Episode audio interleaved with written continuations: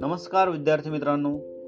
ऐकू आनंदे संस्कार गोष्टी या आपल्या उपक्रमात मी संभाजी पाटील तुम्हा सर्वांचं हार्दिक स्वागत करतो. आज या उपक्रमात आपण चौसष्टावी गोष्ट ऐकणार आहोत.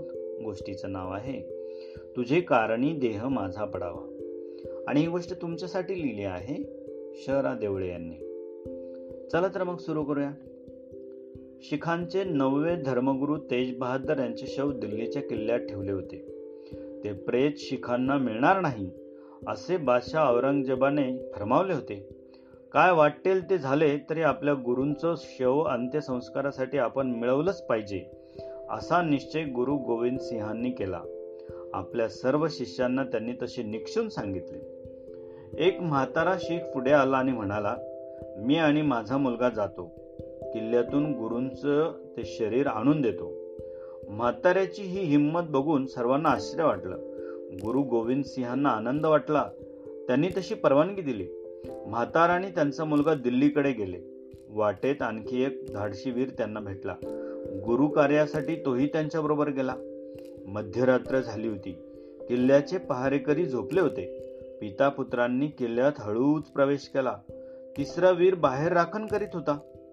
गुरु तेज बहादरांचे शरीर त्या पिता पुत्रांनी शोधले. ते शेल्याने झाकले होते.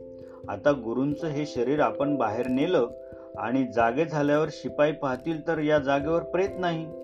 मग ते आपला पाठलाग करतील आणि आपला हेतू तडीत जाणार नाही. त्यासाठी काय करावं बरं? म्हाताऱ्याने विचार केला. मग म्हातारा आपल्या मुलाला म्हणाला मी एक युक्ती करतो. माझा देह गुरुच्या देहाच्या ठिकाणी तू ठेव. आणि गुरूंचं शरीर बाहेर ने. अशानं आपलं कार्य सफल होईल. चला आटप वेळ नको घालू. मग म्हाताऱ्याने आपली मान कापली. प्राण सोडला. मुलाने बापाचे शेव त्या गुरुच्या जागेवर ठेवले. गुरुच्या शरीरावर शेला होता. तो आपल्या वडिलांच्या प्रेतावर झाकला.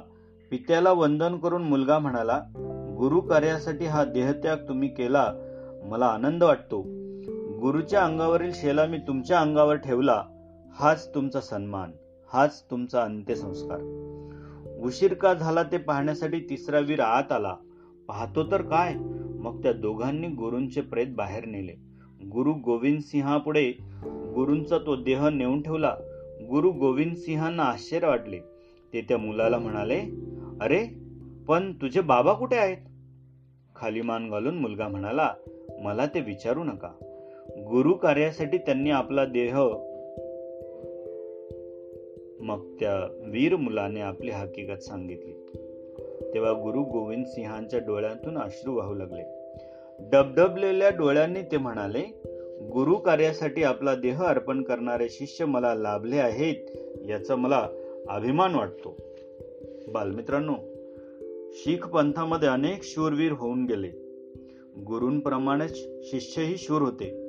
गुरु नानक हे शीख पंथाचे आद्य गुरु गुरु अंगद गुरु अमरदास गुरु रामदास गुरु अर्जुन देव गुरु हरगोविंद गुरु हरराय गुरु हरकिसन गुरु तेज बहादर गुरु गोविंद सिंह असे दहा गुरु शीख पंथामध्ये होऊन गेले.